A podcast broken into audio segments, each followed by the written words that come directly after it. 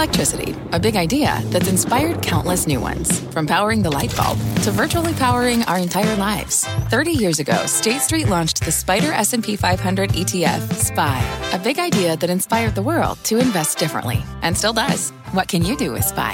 Before investing, consider the fund's investment objectives, risks, charges, and expenses. Visit ssga.com for a prospectus containing this and other information. Read it carefully before investing. SPY is subject to risks similar to those of stocks. All ETFs are subject to risk, including possible loss of principal. Alps Distributors Inc. Distributor. You're listening to The Exchange. Here's today's show. Thank you very much, Scott. Welcome to The Exchange. I'm Dominic Chu in for Kelly Evans this afternoon, and here's what's ahead on the show. Great for companies, great for households, but not strong enough to ignite inflationary pressures. So, are we setting up for a Goldilocks growth period? Our economist thinks so. She's here to make her case. Plus, here we go again. The countdown to a partial government shutdown is on. The biggest holdup this time, it's just that. It's time, says our next guest. There's simply not enough of it to get a deal done. He walked us through it and what would shut down first. And we have the action, the story, and the trade on three more names getting ready to report their results. We're looking toward the charts for the trade, and our technician sees an opportunity to buy two of them. That's ahead in earnings exchange, but we begin with a check on the markets right now near session lows with the Dow, the Nasdaq, and the S&P 500. Currently, you can see they're down roughly at one quarter to one half of one percent. The Dow Industrial is currently down by just about 175 points. Now, take a look at what's happening with healthcare, one of the lagging sectors so far today, and that's due in part to the underperformance in names like Eli Lilly, also Novo Nordisk. It's not in the S&P 500 overall, but still, those diabetes drugs and weight loss drugs makers are reacting partly due to the surge in Viking Therapeutics. That biotech company just announced some trial results showing some favorable outcomes for a treatment that they're developing for anti obesity. So those shares up about roughly 101 some percent near their session highs right now. So that battle right now for what's going to happen with the future of weight loss around America and around the world is starting to pick up. And then check out what's happening with Bitcoin prices. We're at right now just around, call it 56,745. At one point, we did top 57,000, the highest levels going. You can see that chart all the way back to November of 2021. A lot of it has to do with the it, at least optimism around Bitcoin ETFs and also this idea that we're coming up on a an event that effectively reduces the supply growth of Bitcoin called the halving. Anyway, all of that, check out the stocks around the Bitcoin ecosystem. Coinbase, Marathon Digital, MicroStrategy. At one point, we're all solidly up today. Marathon Digital giving back some of those. It's a Bitcoin miner. Now, on the markets, that's where we start today. Our next two guests have Washington on the mind, and one says Congress could push stocks to the downside. The other says the Fed could lift markets even higher. Joining us now is Jeff Kilberg, KKM Financial founder and CEO. Also, Michael Schumacher, Wells Fargo's Securities Global Head of Macro Strategy. Gentlemen, thank you both for being here very much. Uh, we'll start with the macro big picture, Michael. Can we talk a little bit about just how things stand with regard to your forecast for how things in the economy are shaping up in America, I feel as though the markets are telling us that things are not as terrible as they were feared to be just six to nine months ago. I think that's right, Tom. So inflation's down a ton. We can see that.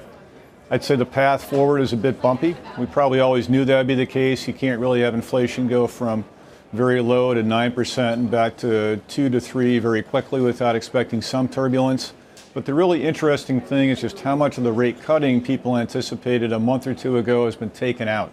So it's really a more of a slow progression. So yes, the underlying economy looks pretty good, but it's not hot enough yet to spook the Fed. So a good comfort zone for a lot of people. Well, it's it's this Goldilocks that I mentioned, Jeff, right in the in the open here. This idea that maybe things are not as bad, but they're not as good. This this middle ground scenario.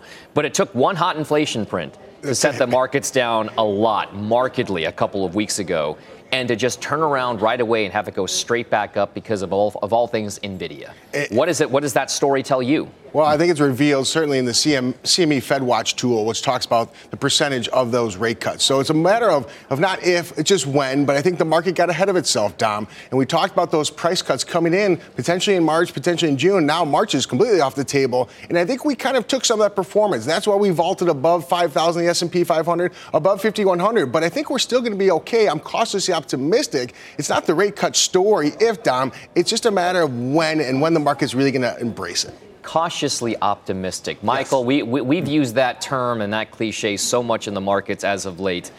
There are folks out there who believe that the soft landing is not inevitable, but it's the highest likely outcome.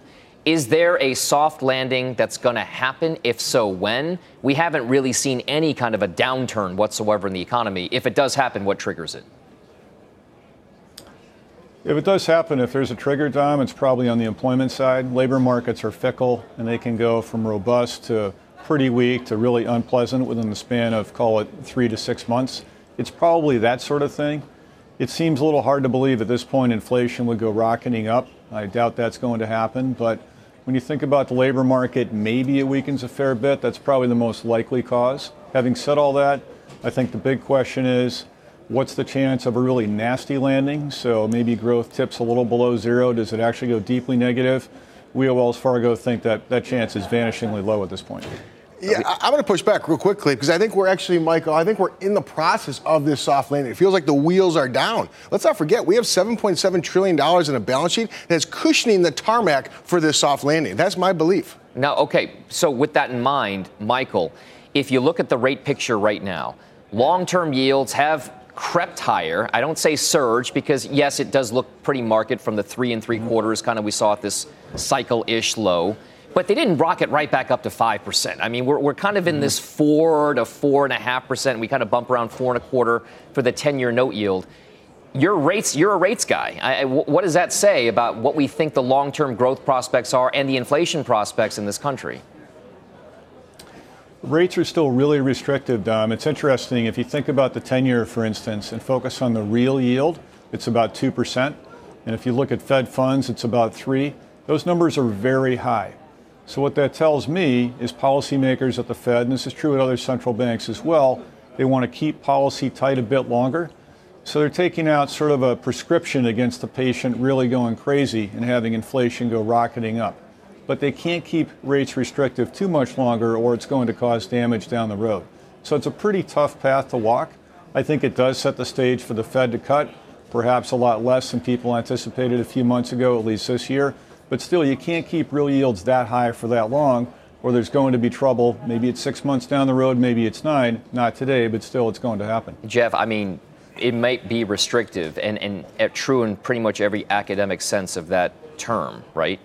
But the stock market certainly doesn't view it that way. I mean, we're uh, just about at record highs. We thought that NVIDIA would have to blow it out of the park by like a threefold to have the market keep going higher. It didn't have to. NVIDIA was solid. It, there's no doubt about it. And the market still continued higher. Why? Well, I think it's the cash on the sideline. We're seeing cash and cash equivalents up about seven, eight trillion dollars. But more importantly, I think you're seeing participation, Dom. Look today, we are seeing what Michael's talking about. The smaller cap stocks, the IWM, the Russell 2000, they're shrugging off the fact that if the if the when conversation, they're anticipating those rates coming down, and that's why IWM is up one percent today. So a lot of these stocks are saying, yeah, it's bothersome, but we know it's inevitable that these rates are coming down. The 10-year should tuck back under four percent here in Q2. What seems, Jeff, in your mind to be the most attractive part of the market right now, given the fact that we've already run as much as we have in the last several weeks here? I think the AI plays that are underappreciated, like a Tesla, but also these small cap stocks that were ignored and squished for so long. That mean reversion to the S&P 500 will allow some of these small caps to move higher. All right. Uh, thanks very much, Jeff Kilberg. Michael, I want you to stick around, please. We have seven year notes up for auction right now. Rick Santelli is tracking all the action from the floor at the CME. Rick, I'll send things over to you. Yes, Dom. Hey, best of breed. So we had 42 billion seven years, not a record like the last two auctions in terms of size. Maybe the smaller size was a big help in this instance because the yield of those 42 billion seven years, 4.327 pretty much spot on with the when issued market, which means pricing didn't help, didn't hurt, but didn't hurt maybe is the operative phrase. And if you look at all the metrics, we had really solid bid to cover, the best since August of last year. Uh, 69.6 on indirects. Those are foreign purchasers. That was the best since October last year. We were definitely light, weakest since October of 2020 on direct bidders. You know, the large institutions, pension funds, insurers, that's a bit surprising. And dealers took a little bit more than the 10 auction average. So B is in boy. The previous two auctions were definitely middling average auctions. They were historic in size. We want to continue to monitor, and let's get it straight, folks. I'm not saying when we give good or bad grades for demand at auctions that it's going to poison the well for all the auctions and all the paper we need to issue to satisfy the debt. I'm just tracking it one auction at a time. And over time, you could see how investor demand seems to be softening ever so slightly month to month to month. Back to you, Dom. So many variables make up that demand picture. Rick Santelli, thank you very much for that. We are going to dive deeper into that bond trade, the latest data, and what it's all telling us about the economy and the timing of the hypothetical first interest rate cut that we've seen this cycle. Let's bring in now Stephanie Roth, the chief economist at Wolfe Research. Michael Schumacher is still sticking with us as well. Uh, Michael, I want to get your reaction here because, you know, over the last almost decade and a half, we talk to you so often about the bond market and rates action. What exactly did that seven year auction tell you? Yeah, it was decent. I think Rick's a pretty tough grader. Frankly, I'm glad he was not my professor back in college. But when you think about what the auction's telling us, to me, it's kind of a natural lead in to month end. And if you think about all the investors out there who have to rebalance portfolios over the end of the month, and there are quite a few, whether it's pension funds or others, they'd say, well, stocks have done really well this month, bonds have done poorly. What does that mean I have to do? I have to buy some bonds. This is the last auction of the month. I suspect you're going to see it's already cleared decently. It's probably in the aftermarket going to do okay, but it sets the stage for a pretty decent rebalance over the next, call at four to five trading sessions into bonds. So I think the very near term path is pretty good. All right, we got an idea, Stephanie, of what Michael's view of the economy is right now. I'd like to get your take on this. This idea that the U.S. is not destined for some kind of a hard landing and that almost has become a base case scenario that the U.S. will either soft land or maybe not land at all and just kind of keep coasting along with this economic growth picture that's modest but might get stronger. Yeah, we totally agree. Um, we're, we're expecting a soft landing. That's our base case. Um, and for us, the soft landing is 2% GDP and inflation heading heading back down towards 2%. We don't necessarily need to get uh, GDP running well below trend in order to get there, and that's what we learned last year. That growth can actually stay pretty modest with inflation coming down. And dare I say, inflation actually appears to be somewhat transitory, even though we don't necessarily use that word anymore. We don't use hmm. that word, Stephanie, because it wasn't transitory for a good couple of years there. And, and, and it became very, very, very not good to, to, to use that term because of it. There's a reason why it's a triggering word for so many people. We did get a couple of hotter inflation reads than some people have expected. We've got PCE coming out later on, right? The Fed's preferred inflation gauge.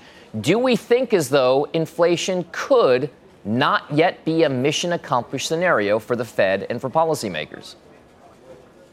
The Fed's definitely going to want to see more data, and January was a setback, but we very much believe it was driven by seasonal factors. We were cautious heading into the print, and the, the data was even stronger than we had anticipated. And this is driven by largely related to annual price increases that tend to go into effect in the month of January, which is catching up to the prior year's uh, strong inflation data. So we don't expect this to continue. We think this is very much a January trend, and then in February and March, things should look a lot more normal. But the Fed will be likely on, on hold until June, which is when we, we expect that they're, they're going to be able to cut. By that point, the year-over-year inflation rate is going to be below two and a half percent, and they're going to feel a lot more comfortable uh, easing interest rates at that point. Michael, how quickly the narrative has changed. Just about maybe a couple months ago, it, it was like a half a dozen rate cuts, and it was all going to start in March and everything else. It all shifted pretty quickly. Within arguably maybe three weeks, two to three weeks, is when all of that kind of started to unravel. What do you think your base case scenario is? Are you consensus? Do you think it starts in June, July, the summer months, and do we get maybe three or four this year? Or do we get more? I mean, at this point, it doesn't seem like the market really thinks we're going to get more at all. Probably in the middle of the year, Dom, and I would say for most of your viewers, they're not too hung up on whether it's May, June, or July, but it's somewhere among those three, I would say. One reason I say that is that the September meeting's the last one before the election. If the Fed hasn't gone before then, it's kind of tough to defend doing your first cut a month and a half before voters go to the polls. But still, middle of the year, plus or minus. Total amount for the year, probably 75 basis points. But I think the really key point for people investing in bonds is we strongly believe at Wells Fargo that once that first cut is in, the market's going to price a lot more additional rate cuts than it currently has baked in. So, what that means is that whenever that first cut happens, things like the two year Treasury yield probably go down a bunch, the three year a lot, the 10 year somewhat. So the market's behind with respect to the Fed's eventual destination but it's going to take a bit longer to get there than we thought. Michael, this is a, uh, an excellent point that you bring up. So, Stephanie, I'll toss it to you. This is, of course, an election year. There's a lot of crisscross between what people perceive to be political or non political actions that affect our economy. Do we feel as though no matter what happens in this election, what exactly could the prospects for the American economy be after November comes and goes? What does 2025 look like? I know it's a long way out. Yeah, I mean, our, our base case is that GDP could trend around two percent, but the things to keep an eye on are going to be what's what's going to going to shape up in terms of the 2025 tax deal, which will then be relevant for 2026. Yeah. So if we have a, a, Trump presidency, that would look more like a, a three trillion dollar tax deal, which, by the way, is not stimulus; that's just status quo but that would be financed by something like tariffs, which would be uh, negative for the economy. And then if it's a Biden presidency, we'd get a, a $2 trillion tax deal, which would mean tax increases on the, the, the above 400,000 earners. So this is more a question about sort of 2026 growth because this tax deal expires at the end of 2025. But that's what the market's going to begin to focus on. All right. Stephanie Roth at Wolfe, Wells Fargo's Michael Schumacher, thank you both very much for our economic discussion. We'll see you both soon. All right, I want to bring your attention to oil prices. Reuters is reporting that OPEC Plus will consider extending those voluntary output cuts in the second quarter in an effort to prop up oil prices. The group first agreed to cuts of a little more than 2 million barrels per day back in November. Both West Texas Intermediate and Brent popped on the news, now up a little more than 1% right now, as you can see there. Coming up on the show, we're only four days away from a potential government shutdown as President Biden meets with congressional leaders to try to strike a deal for federal funding. We've got the implications for investors and foreign policy coming up ahead. But first, sources tell CNBC.com that Warner Brothers Discovery is no longer, no longer pursuing a merger with Paramount. Both stocks are down more than 20% to start the year. We'll look at the fallout for the media landscape coming up next. exchange is back after this. This is The Exchange on CNBC. From a flat tire in the city to a dead battery on a distant drive, AAA is partnering with T Mobile for Business to accelerate response times and get more drivers back on the road fast. Our nationwide connectivity powers location telematics, so AAA's fleet can find stranded drivers quickly while being fully equipped with the in vehicle tools to have answers when they get there. This is elevating the member experience. This is AAA with T Mobile for Business. Take your business further at T Mobile.com/slash now. What's on the horizon for financial markets? At PGIM, it's a question that over 1,400 investment professionals relentlessly research in pursuit of your long term goals. Specialized across asset classes, but united in collaboration, our teams provide global and local expertise. Our investments shape tomorrow, today. Pursue your tomorrow with PGIM, a leading global asset manager. Welcome back. Big news in the media space. CNBC.com's Alex Sherman reporting that Warner Brothers Discovery is no longer pursuing a merger with Paramount Global. That's according to sources familiar with the matter. This after talks between Warner Brothers Discovery CEO David Zaslav and Paramount's CEO Bob Bakish throughout the course of December and January played itself out. That stock, by the way, Paramount trading near a 52 week low, and Warner Brothers Discovery not much better there. Here with more uh, with that story is the man on the case, who is CNBC.com's media reporter Alex Sherman. Uh, this was maybe met with some skepticism early on, anyways, mm-hmm. but it seemed promising at what point. What gives? What happened? Why did it fall apart? Yeah, so there's strategic logic to putting media companies together in terms of you're able to take out a lot of costs from the business. This was the playbook that Warner Media and Discovery ran, um, pushing those two companies together. You take a look at that deal, though, and uh, that stock has fallen 45% plus in the past year, uh, 60 to 70% if you push it all the way back to when those two companies came together. So th- while there is and always has been strategic logic to pushing two medias together from a cost uh, eradication standpoint, if you look back at all of the recent mega media deals. So Viacom and CBS, or Scripps and Discovery, or Warner Media and Discovery, or AT&T buying Time Warner, uh, there has been a colossal loss of value in all of those deals. Now you're looking at two companies, Paramount Global and Warner Brothers Discovery, both trading near 52 week lows.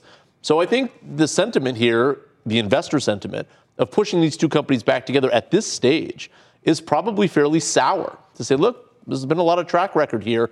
Maybe you guys shouldn't do this. Maybe you should worry about getting your own house in order first. And then look, just because there's pencils down now doesn't mean that a deal couldn't come back around if Paramount Global isn't sold okay, to somebody so, else. so let's let's talk about this. Let's talk about the sell to somebody else hypothetical scenario. This is not that just because Warner Brothers Discovery is allegedly source source familiar, not part of this conversation anymore, doesn't mean that Paramount Global isn't still a possible deal target. There is still another party involved in this process, right? Correct. So that's, I think, why this is relevant, right? The reason that Warner Brothers Discovery even entertained doing a deal right now is Paramount Global has raised its hand to say, we're, We're for sale. We're for sale. We're, we're, we're, we're, Yeah. we're- if, if you want to make an offer, now's the time. Uh, and so we know that Skydance Media, which through reporting us, others, uh, is in the process of doing due diligence on trying to figure out is there a deal to be done here where, where Skydance Media, which is a smaller media and TV production company, would merge with Paramount Pictures, a larger studio company, and then either that would be a full takeover with divestitures potentially, or maybe you could just merge those two assets somehow, and then maybe the rest of the company trades publicly. The structure of that, I think, is very much still a TBD, and part of the reason why diligence on this has taken a fairly long time, I would say. This has been going on for months already. So, Warner Brothers Discovery being out of the picture, nominally, good news for Skydance Media if they want to do a deal, because it's just one less player around the hoop on this. But maybe Warner Brothers Discovery feels like, look, if a deal doesn't get done there, part of what I reported is that Comcast is not interested in Paramount Global. Perhaps the Warner Brothers Discovery folks say, we don't think a deal's going to get done, or we don't see a deal that makes sense between those two entities. So maybe it behooves us to just wait a little while, see if Paramount Global stock goes down even further. This is what John Malone, board member at Warner Brothers Discovery, said on our air about six months ago or so now, maybe a little less, uh, that he feels like it's possible Paramount Global may be on a train to becoming a distressed asset if you push this forward a year or two. Let's talk about some of the outcomes. We've talked about this in the lens of horizontal mergers, competitors getting together with each other to kind of create economies of scale. I remember and I think about the deal that Amazon did for MGM, right? This is a vertical integration. This is a much larger company that goes after a small one to shore up parts of its supply chain. Is there any prospect that a media property like a Paramount could become part of a larger media or tech conglomerate? And if so, who could those people be? It's doubtful because the tech companies have basically said privately, we're not interested in legacy media assets. We can sort of do it ourselves, and why encumber us with this dying industry as a publicly traded company? We don't want to deal with that. That's not our business. So I think it's the hope of Paramount Global and Warner Brothers Discovery, by the way, that a tech company would come and buy them. But there are regulatory issues there, and I and, and I think the transaction starts to get a little messy because they're not interested in these dying cable assets. So yeah, maybe they would be interested in the studio or other potential assets. Maybe you you take the streaming and you put it together with you know Prime Video or something like that. It's possible, but uh, there's a lot of hurdles there, and I think at this stage, from what I can see, it's more wishful thinking than anything else. All right. Uh, Alex Sherman, great reporting. Thank you very much for the look there. We appreciate it. Uh, and for the full story, by the way, just head over to CNBC.com. Alex Sherman's story is front and center out there right now. Well, still on deck for the show, speaking of big tech, Alphabet's artificial intelligence woes are back in the spotlight. We'll tell you who's in hot water right now and what's worrying Wall Street the most.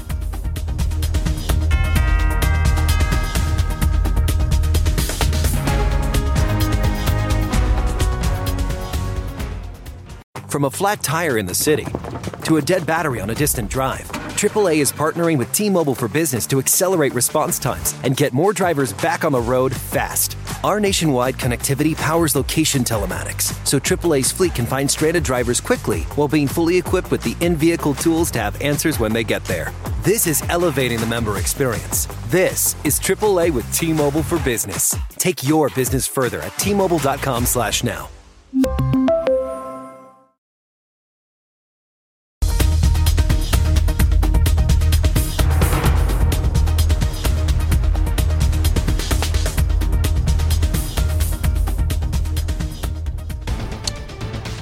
Welcome back to the exchange, everybody, as the Dow takes a breather. I'm Tyler Mathisen with your CNBC News update. Uh, Change Healthcare's IT system still down since a cyber attack was discovered last week. The United Healthcare subsidiary tells CNBC so far 90% of pharmacies have found workarounds while it works with Mandiant and Palo Alto Networks to restore its systems, but no word yet on when it'll be fixed. The U.S. Army announced it will reduce the size of its forces by around 24,000 or 5% in an effort to restructure itself to fight the next major war efficiently as it struggles with soldier recruitment. The cuts affect already unfilled posts, including those related to counterinsurgency in Iraq and Afghanistan.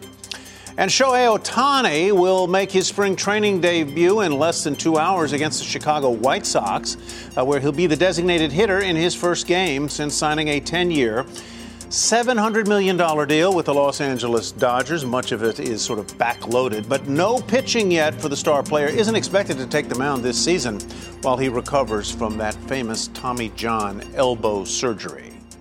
Back to you, Dom. All right, Tyler Mathisen, thank you very much for the news update there. Coming up on the show, President Biden meeting with congressional leaders to try to avert a government shutdown. We've got the details, what a deal could look like, and what it means for Wall Street coming up next. The exchange is back after this. A recent study of business ownership in the U.S. found only about 3% of businesses were black owned. According to the Pew Research Center, the states with the highest number are Florida, California, and New York. Celebrating Black heritage, I'm Sharon Epperson.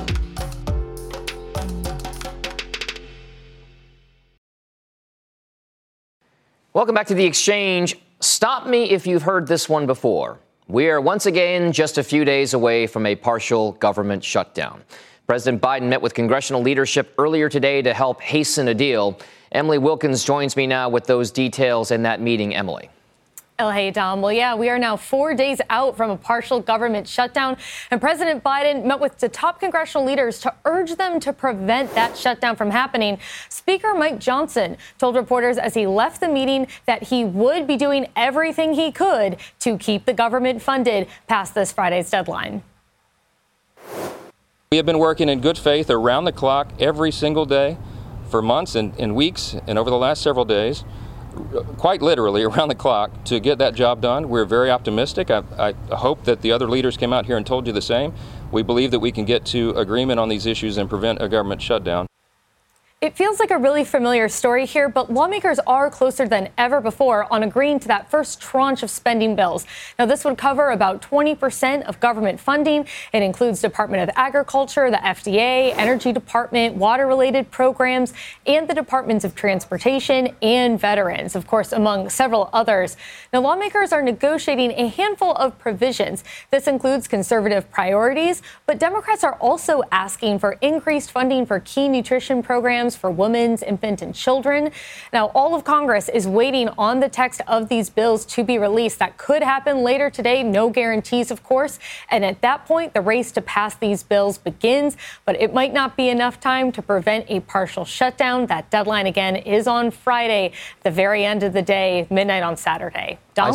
I, Emily, I started off by saying, "Stop me if you've heard this before." But you know, stop me if you've heard this before. Could we find or see the possibility of some kind of a stopgap measure, a temporary fix put in place until they can agree to a larger, more comprehensive deal?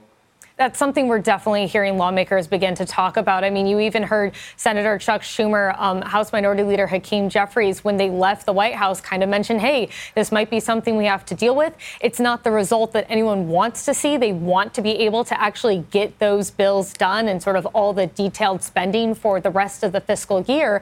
But at the same point, the absolute worst case scenario is a government shutdown. And so they prefer having that stopgap than to actually having the, the government sort of fall into that spot where funding has run out. All right. Emily Wilkins live in Washington with the latest there on the government shutdown aversion tactics. Thank you very much. With the House now not back in session until tomorrow, our next guest says there is simply just not enough time to get four appropriations bills through Congress by Friday, and there's a real chance of a partial shutdown. So joining me now for more is Ed Mills, Washington policy analyst, over at Raymond James. Uh, time. Uh, we all need more of it. Uh, what exactly is going to get done in your mind, given the fact that there is just no more time to really hash things out? So, Dom, you're in a situation where if you have a clean bill, it has time. But if there is anything that is at all controversial, there's not enough time before Friday midnight to get that through the House because they're not back until tomorrow. In starting the clock in the Senate, the Senate has all these weird arcane rules that you go 30 hours and then you are able to unlock the next step and then go another 30 hours. Uh, there's not that time there. Uh, you asked about a continuing resolution. That's certainly possible. There's a couple of problems there, though. Is one, uh, House Republicans have said they will not do that again. And two, Democrats will be needed to come along. What is their cost of coming along this time? Is it Ukraine aid? Is it something else? Okay, Ed, there are some members of Congress who are, in essence, telling the American public that they need to kind of get used to this idea that there could be a government shutdown. What exactly does a government shutdown look like come this weekend if a deal does not get done?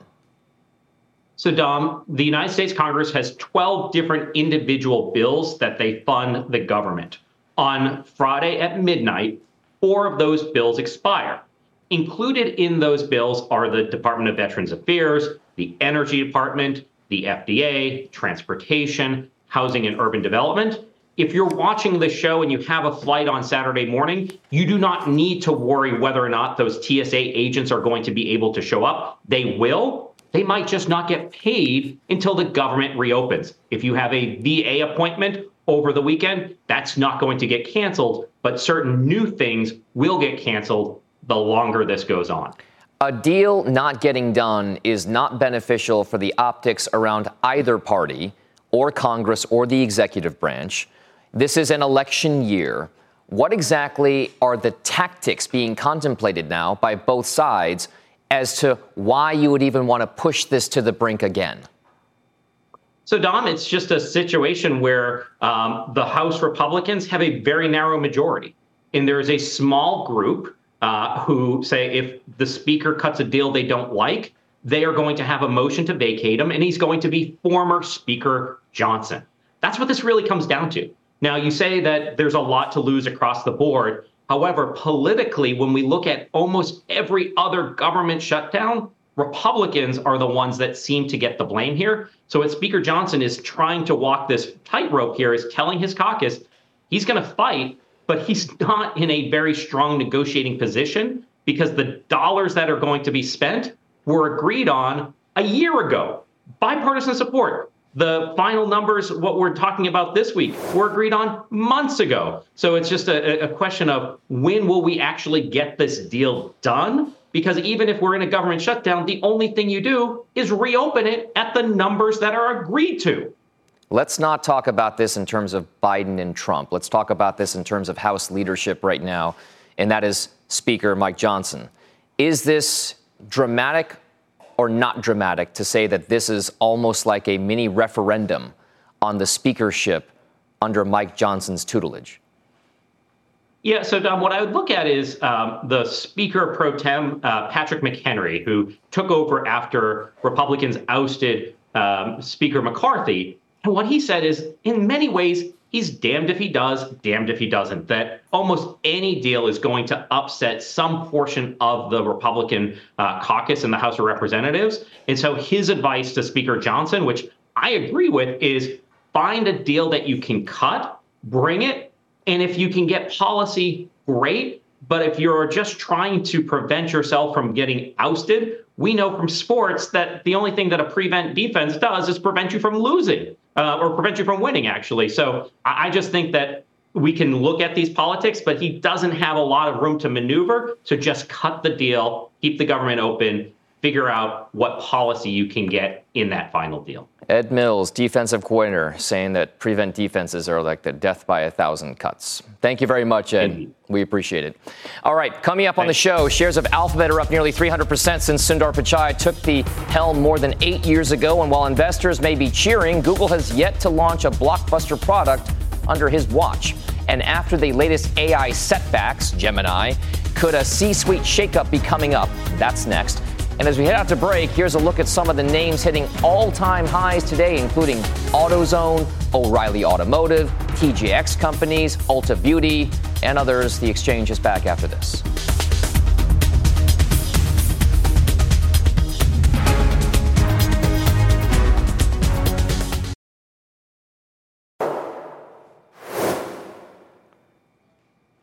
All right, renewed concerns today around Alphabet's AI model, Gemini, as more controversies mount around the chatbot's inaccurate responses and image generation features. Some are now calling for a change in leadership. Our Deirdre Bosa has been covering the story for today's Tech Check. D, that seems a bit out there. Why is this conversation even coming up? It is out there, and I will say that you mentioned how the stock has performed under Sundar Pichai for almost a decade, nothing to scoff at. But also, this conversation isn't exactly new, right? There's always been chatter around Google that it's not nimble, it's not quick enough. Um, you have nicknames like Grandpa Google, this idea that rest and vest. That's where senior engineers go to do that. They stop innovating and they're slow to ship products.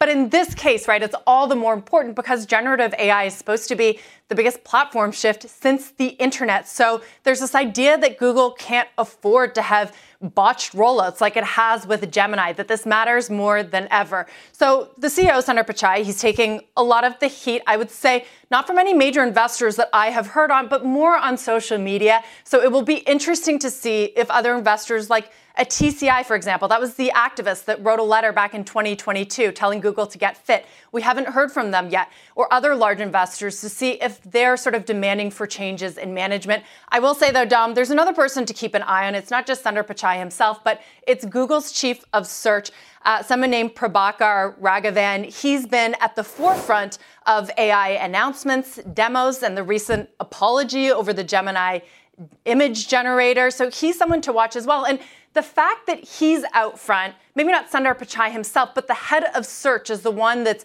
announcing these new generative AI products may tell us something important here that Google isn't ready to let go of search. And that big question still looms over the company. What happens? to its cash cow, search advertising? I mean, for sure, that's a huge part of the core business there, and obviously an engine for what drives um, maybe a lot of the other investment there. I wonder uh, in in your reporting in your circles uh, around the Bay Area and Silicon Valley, is there a sense as to what uh, Sundar Pichai, what Alphabet and Google need to do to put themselves as a favorable investor story up against the likes of companies like an Amazon or a Meta Platforms or other mega cap yeah. tech companies that have such AI ambitions as well? Yeah, I think the main thing is that it has to be more nimble. It has to move faster. When you think about what has happened with Gemini, had to do this big rebranding. It was Bard. Another project was Duet. We've seen this in the past that Google has had to sort of rebrand products, relaunch them, take them away. They need to be more decisive. That's at least what I hear in the Valley. They need to be quicker as well, right? ChatGPT stole that mainstream AI moment. It took Google nearly two years to get Gemini out, and it was still riddled with all of these issues. Not to say that OpenAI's ChatGPT didn't have its issues when it launched as well around misinformation, bias, as well as just straight up hostility. Um, but there also is this idea when you look back at Sundar Pichai's, you know, management reign over Google, there hasn't been this big killer product yet. I mean, you could argue that cloud, yes, but it's a hyperscaler, but it's you know, the number three position, and until recently, it wasn't even profitable. So I think that people here in the Valley want to see more innovation. What Wall Street wants is better communication. But I will say, Google has never been great at that in the first place. I think one analyst today called it the hermit kingdom. They keep their head down, they work on stuff, but they don't particularly communicate as well with the street as compared to, say, a Mark Zuckerberg and the year of efficiency. That's when he really started to gear the message toward Wall Street, and we've seen what's happened with that stock. And there are those who argue that everyone is still on that side outside of NVIDIA chasing Microsoft and Satya Nadella and Sam Altman over OpenAI. Deirdre Bosa, thank you very much. We'll see you later on. Coming up on the show, panels, pet insurance, and payments. We've got the action, the story, and the trade on First Solar, Lemonade, and Square ahead of earnings, Squarespace ahead of earnings. Uh, that exchange is coming up right after this.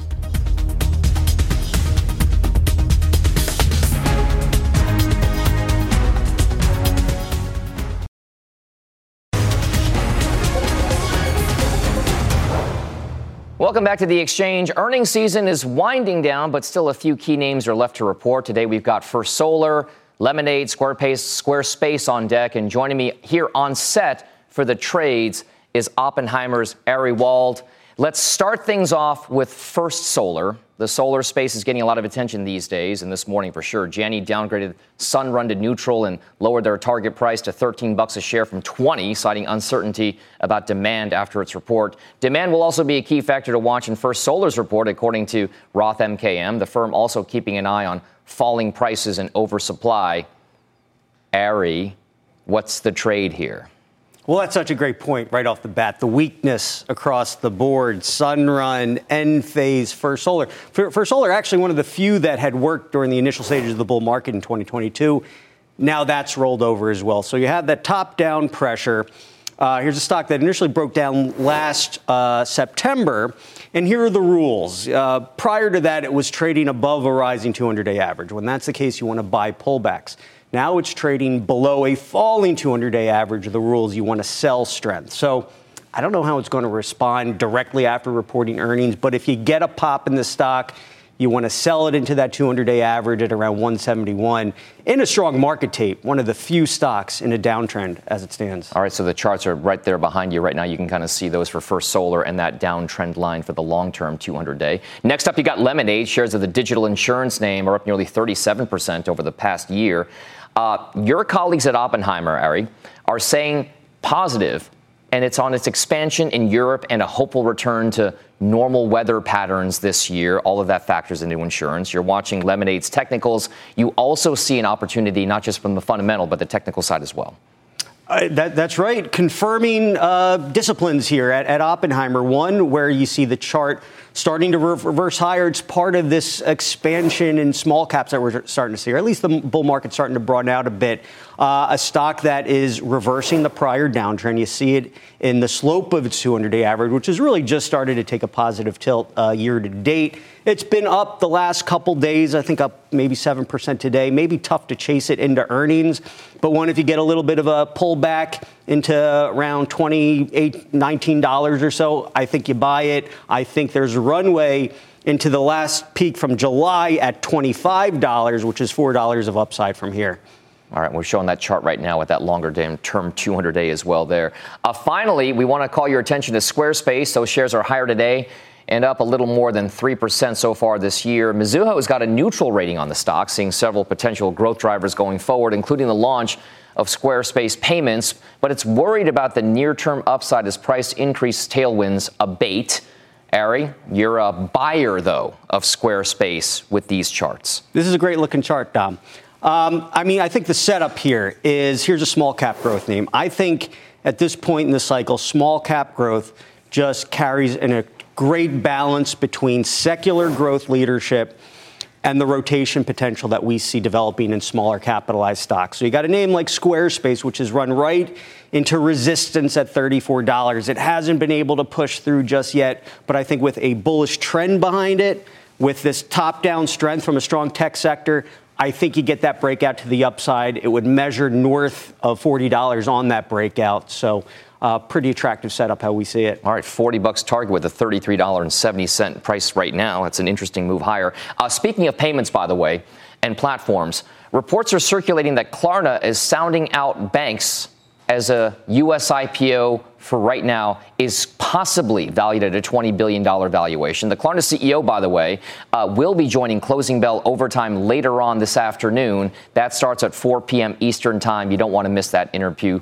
Uh, again, Klarna, a lot in the news these days for that IPO chatter. Uh, I also, we have a little bit of time left, so I want to call your attention to what's happening with the broader markets right now. If we are at an inflection point, or whether or not this is enough of a breakout that we could continue to see bullish sentiment, specifically for the S&P 500.